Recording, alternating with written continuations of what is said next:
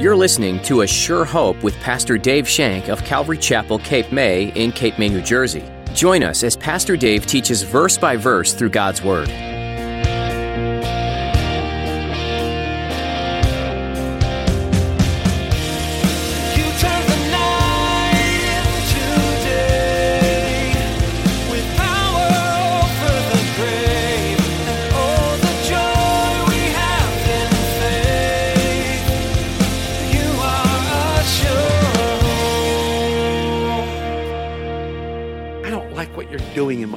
That's what self pity says to the Lord.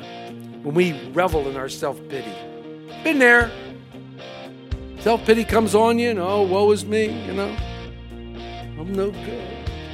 We wallow in our self pity. It says to the Lord, I don't trust you. It says to the Lord, You're not good enough. Your promises aren't good enough for me. I need something more. Self pity is rebellion against God.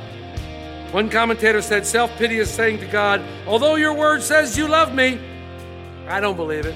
You will face difficult times in your life, times of trials and testing that will bring fear. When these times come, what will you do? Today, Pastor Dave warns against running away from the Lord and feeling sorry for yourself. Instead, stay close to God, trust Him, and hold on to your belief. Remember, He is good and in control. Now, here's Pastor Dave in the book of 1 Kings, chapter 19, as he continues his message Elijah the Caveman.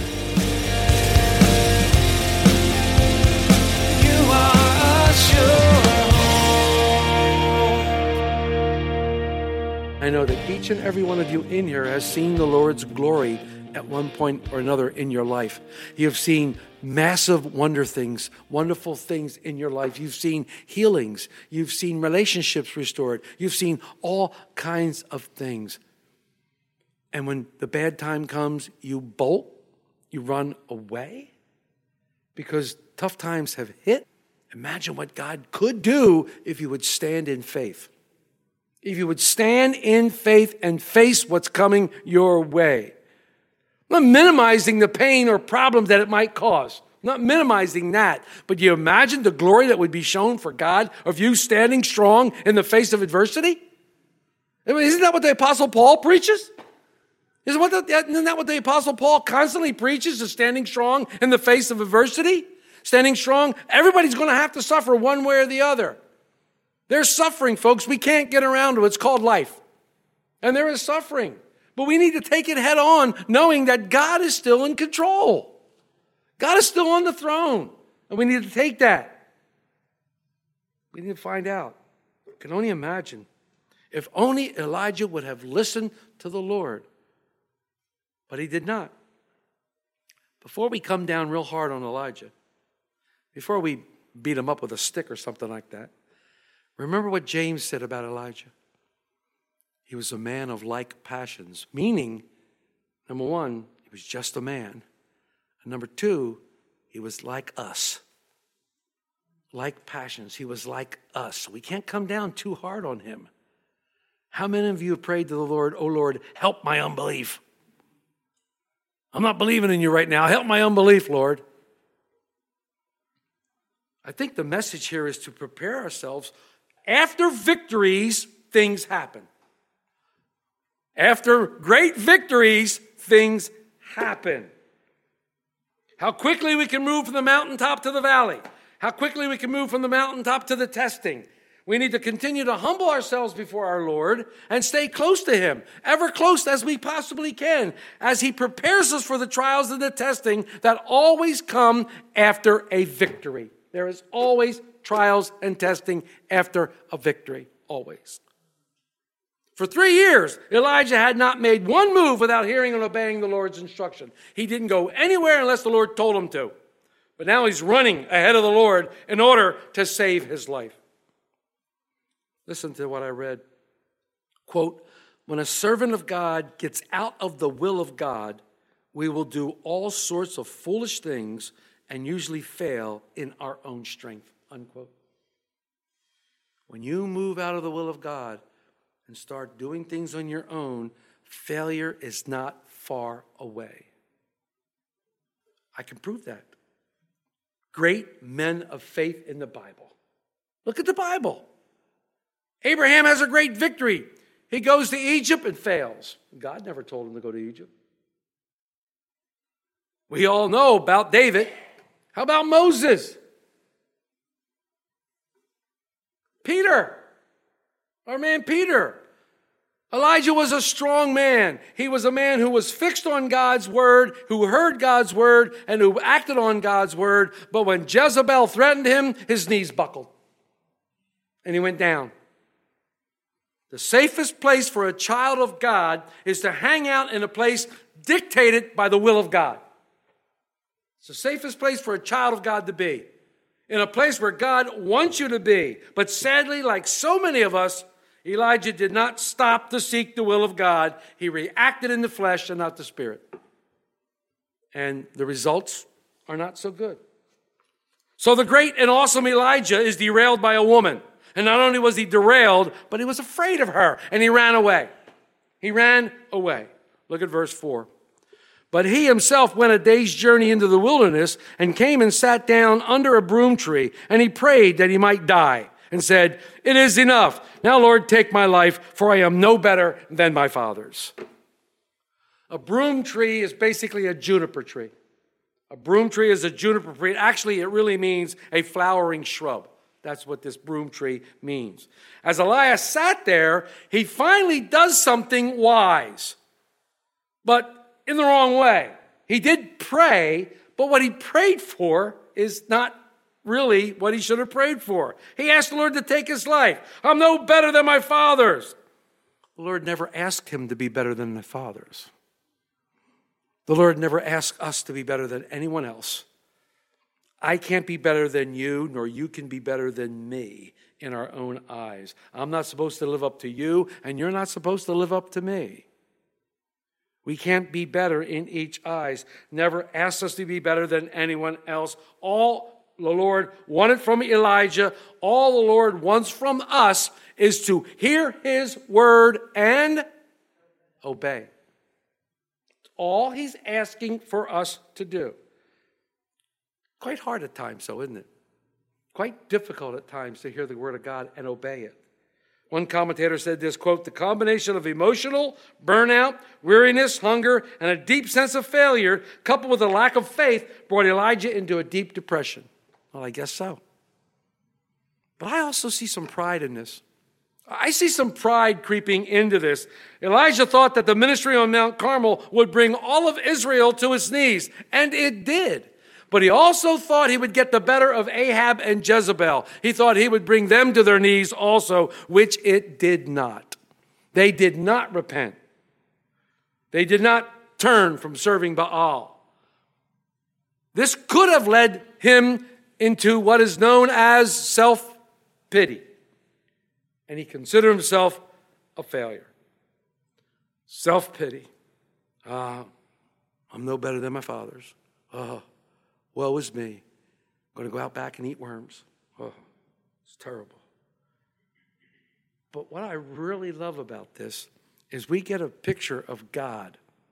We get a great picture of God in verses 5 through 8 because while Elijah is running away, while Elijah is running and turned tailed and running for his life, afraid of a woman, why he's doing that, God continues to provide for him. God continues to provide for him, even in his failure. Snap out of it, Christian.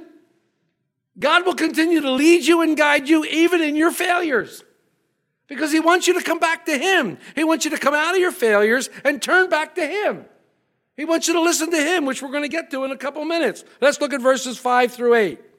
Then, as he lay and slept under a broom tree, suddenly an angel touched him and said to him, Arise and eat. And then he looked, and there by his head was a cake baked on coals and a jar of water. So he ate and drank and lay down again. And then the angel of the Lord came back the second time and touched him and said, Arise and eat, because the journey is too great for you. So he arose and ate and drank, and he went in the strength of that food 40 days and 40 nights as far as Horeb, the mountain of God. So he's under this tree, resting, which he needs rest. He just ran like crazy, traveled over 100 miles to get from Jezreel to Beersheba. He needs his strength. He's napping. And an angel comes and taps him on the shoulder and says, Here, take some, eat. God provides for him miraculously. I, I just love this. Now, in verse 6, the Hebrew word translated for angel is messenger. It's a messenger who comes to him. However, in verse 7, there's a change. What's the change? What's the change? There's a name there Angel of the Lord.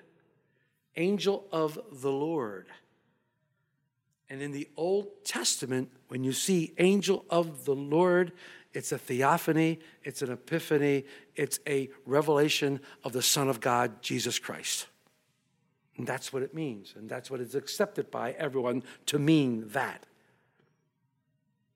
Our Savior visited Elijah. Our Savior visited Elijah. He needed strength for what's ahead of him because he was going to now travel 250 miles more to Mount Horeb. What's the other name for Mount Horeb? Where did Moses get the Ten Commandments? On Mount Sinai. Sinai and Horeb, same. Sinai and Horeb are the same. So he is going to go to the mountain where Moses received the commandments of God. He is going to go to the mountain. Some think that Elijah wanted to imitate Moses, who spent 40 days on Mount Sinai getting the tablets.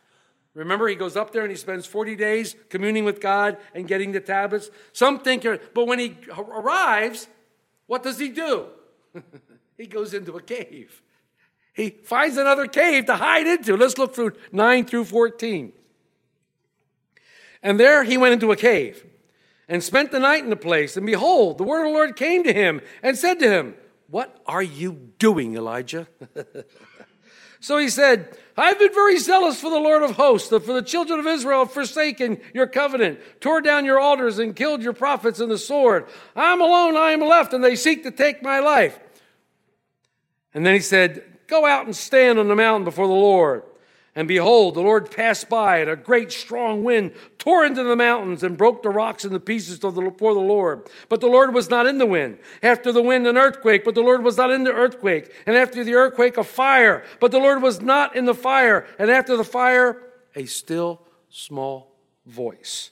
So it was when Elijah heard it that he wrapped his face in his mantle and went out and stood in the entrance of the cave. Suddenly a voice came to him and said, what are you doing here, Elijah?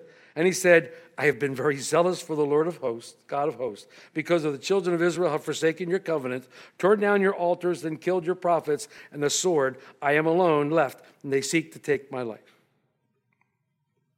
But somebody tell me what's wrong with Elijah's answer? Did Elijah answer the question? No. Elijah never answered the question. He never came forward to the Lord and said, I'm hiding. I'm hiding because they want to kill me. He did finally said, they seek my life.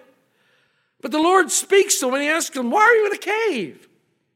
Why, why are you possibly in a cave? Now, Elijah was depressed. He was weary. He was burdensome. He was heavy laden. I get a picture here of David saying, Why are you downcast, O my soul? And why are you disquieted within me? And then David answers his question Hope in God. Hope in God. Elijah, where's your God? Where's your faith? Where are you hoping in God? Many think that this is one of Elijah's biggest downfalls.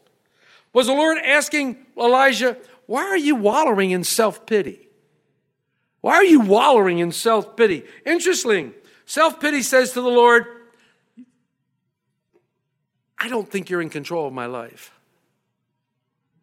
I don't like what you're doing in my life. That's what self pity says to the Lord when we revel in our self pity. Been there. Self pity comes on you, and oh, woe is me, you know. I'm no good. We wallow in our self pity. It says to the Lord, I don't trust you. It says to the Lord, You're not good enough. Your promises aren't good enough for me. I need something more. Self pity is rebellion against God. One commentator said, Self pity is saying to God, Although your word says you love me, I don't believe it. Elijah was going through a fit of depression and wanted the Lord to take his life and end it. And if you've ever been in a fit of depression, you can understand Elijah's problem. I go through depression a lot, I suffer through with it. And I understand where Elijah was coming from. I understand where David was coming from when he said, Why are you downcast? Oh, my soul, I understand it. David had the answer when he said, Hope in God. Our hope is always in God. Elijah knew that, he just wouldn't go there. It was too easy for him to fall into self pity, self condemnation, self deprecation, self whatever. And what happens then? Then we start cutting ourselves or using drugs or alcohol to fill the void because we know God can't do it, so somebody's got to fill it. So we start to fill or we use pornography, we use whatever. We start using something else, gambling, who knows? We start using all kinds of other junk to fill the void that God is supposed to fill, but we can't believe He can fill the void, so I have to do those other things. I have to try to fill myself. That's what self pity does. It pushes you into rebellion against God. And all the things that you start to do, God is sitting like, like, what are you doing, Elijah? Why are you here? What is going on? God loves to ask questions like that that he already knows the answer. My heart breaks when I read in Genesis. When I read in Genesis and I hear the voice of God crying out, Adam, Adam, where are you? My heart breaks. And somebody says to me, Well, didn't God know where he was? Well, of course he knew where he was. But he wanted Adam to come forth and tell him where he was. He knew exactly what was going on. But you hear the heart of God breaking. Adam, where are you? I hear the heart of God breaking here. Elijah, what are you doing? Why are you here? Why are you doing this? Look at all the things that happened in the past. Have I not shown you all the things that you should be thankful for? All the things that you should be leaving me for? Christian, God saying to you, Why are you downcast, O my soul? Why are you disquiet? What are you doing? Haven't there been enough? Your self pity is saying that's not good enough. Your self pity, your rebellion is saying the cross is not good enough to cover my problem because I'm not like my father's. My problem's worse. Sorry, gang. That be the case, then our Jesus died in vain. You can name one thing beside the blasphemy of the Holy Spirit that that cross didn't cover, well, then I'll talk to you. But you can't name one thing that wasn't covered by the cross of Jesus Christ, except the blasphemy of the Holy Spirit. And that's just rejecting Jesus and not believing. The crazy thing about it is the Lord's question was not a rebuke. The Lord wasn't rebuking him. The Lord wasn't rebuking him. He was trying to figure out the heart of the matter, which was the heart. Where's your heart, Elijah? Who are you trusting in? You might as well be back there with Jezebel trusting in Baal. You're rebelling against me just like the children of Israel did. What's wrong with you? I sent you to them. Prophet didn't answer the question, so the Lord asked it twice. The Lord asked the question twice What are you doing? The Lord wanted to know why he was hundreds of miles away from his appointed place of ministry. And I think that's a good question. And I think we need to explore that. Why are you 100 miles away from your appointed place of ministry? What am I saying here? The Lord has an appointed place for ministry for every single person in this room. Every single person. He has created us for good works. Why are you 100 miles away? Why are you going? He places you in a town. He places you in a city. He places you in a job. He places you with a family. That is called ministry. And many, many people think, well, when I get in full time ministry, no, you got it all wrong. You are in full time ministry.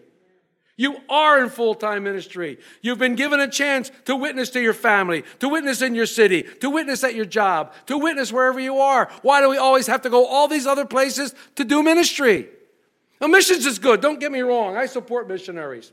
I love missionaries who are called by God, who are actually called by God to go someplace. But if you haven't been called by God, you're called right here. Did you ever hear the phrase, bloom where you're planted? We're, to bloom where we've been planted by the Lord. We're to bloom right here. Right here. Many of us think we're in the wrong place and try to move to other places for ministry. And the Lord doesn't ordain those other places, and we end up failing miserably. We fail miserably. Elijah thinks he's the only one left to do God's will. I'm the only one who cares, Lord. I'm the only one who cares. This can't go on without me. That's kind of presumptuous. That's kind of presumptuous. Elijah thought he was indispensable. That's some bad news for everyone here tonight. There's not one of us indispensable.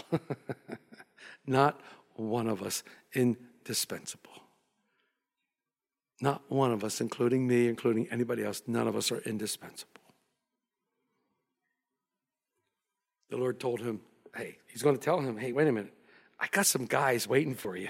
There's some people still around. There's a few guys still left, pal. You're not the only one.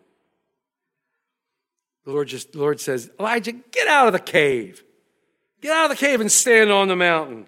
I love these verses. Man, these are such powerful verses. Let's read 11 and 12 again. These are powerful verses. Lord says, Go stand on the mountain. Get out and stand on the mountain before the Lord. And behold, the Lord passed by, and a great strong wind tore the mountains and the, broke the rocks in pieces before the Lord.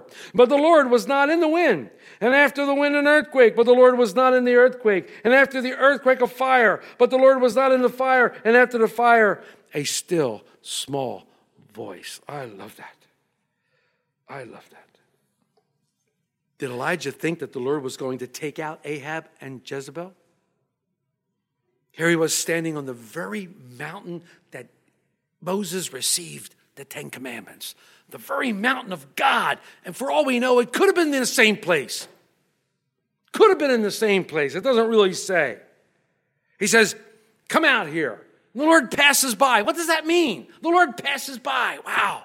Think about that. The Lord passed by, and there was all this wind that blew rocks all over the place, and an earthquake and a fire. But the Lord wasn't there. There was no message from the Lord in the earthquake. There was no message from the Lord in the fire. There was no message from the Lord in the wind. Just a still small voice, which is being translated a gentle whisper. A gentle whisper. God was showing Elijah, Elijah, you got to listen to me, man. Everything in the universe is obedient to me. I control everything. I'm in control of every single thing the wind, the foundations of the earth, and all the fire. I can get the work done in a variety of ways, Elijah. If you want to resign, resign. I can get things done. I'll get someone else to step up. But Elijah heard the still small voice of God. And it says he wrapped himself in his mantle. So it was when Elijah, 13, so when Elijah heard it, that he wrapped his face in the mantle and went out and stood at the entrance of the cave. And suddenly a voice came to him and said, What are you doing here, Elijah? I love it. Elijah sensed that God was present in the still, small voice in a way that he had never been present before. You are a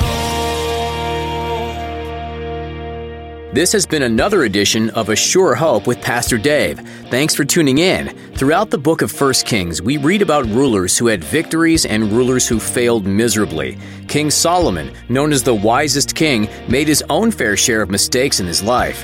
In fact, in his later years, he began to put his faith in wealth and women rather than wisdom of the Lord. How often do we do that? How often do we put our faith in the worldly things rather than in the Word of God? If you have some questions about what you heard today, we'd be happy to try to answer these questions or pray with you about what's weighing on your heart. Please don't hesitate to call us at 609 884 5821. Again, that number is 609 884 5821. Keep looking to Scripture for answers and know that we care about the journey you're on. We're so glad you tuned in to A Sure Hope today. You can hear more messages like this one from Pastor Dave at our website. Just click on the Messages tab when you visit ASureHopeRadio.com. We'd love to meet you too. Each Sunday, we gather at 8.30 and 10.30 a.m., and you can find directions and more about Calvary Chapel Cape May by visiting ASureHopeRadio.com. You'll also find us on Facebook and YouTube. Links for both are at ASureHopeRadio.com. There's more to learn from the book of 1 Kings next time, so be sure to join us again, right here on A Sure Hope.